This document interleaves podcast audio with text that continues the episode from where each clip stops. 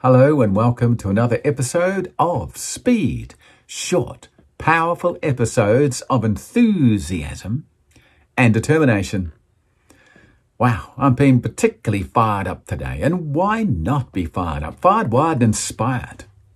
Be excited about your life. As a young girl, Mona had been left orphaned, orphaned and unprotected. She moved sadly through her days. One day, on a lonely walk through a meadow, she saw a butterfly struggling to release itself from a thorn bush. Mona carefully released the butterfly from its captivity. Her freeing touch caused the butterfly to turn into a beautiful fairy. In return for your kindness, the good fairy said, I will grant you any wish. Mona thought for a moment and said softly, I want to be happy. The fairy leaned forward, whispered into the girl's ear, and flew off.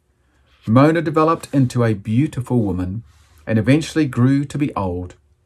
She had left the sadness of her childhood in the field where she had met and aided the fairy. After that, Mona's years were marked by serene happiness.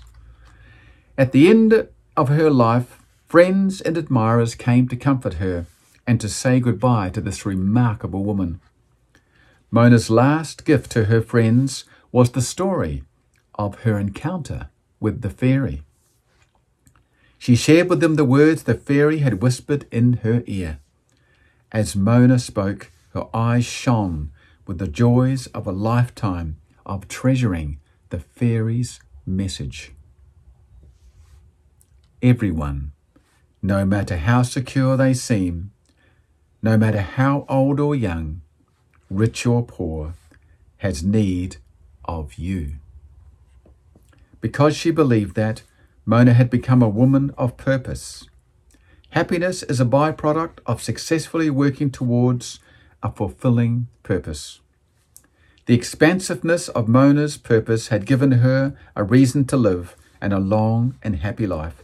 Living with a purpose does that for all of us.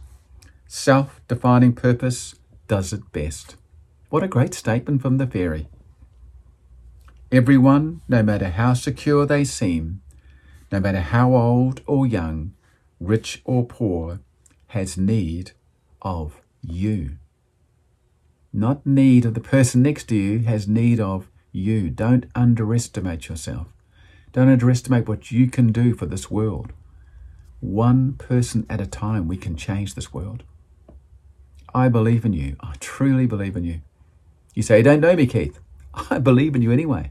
I look for the good in every person, and it's always there. Look for the good in yourself. You can make a difference in this world. Thanks for listening. I really appreciate it. Have a fabulous day. Bye bye.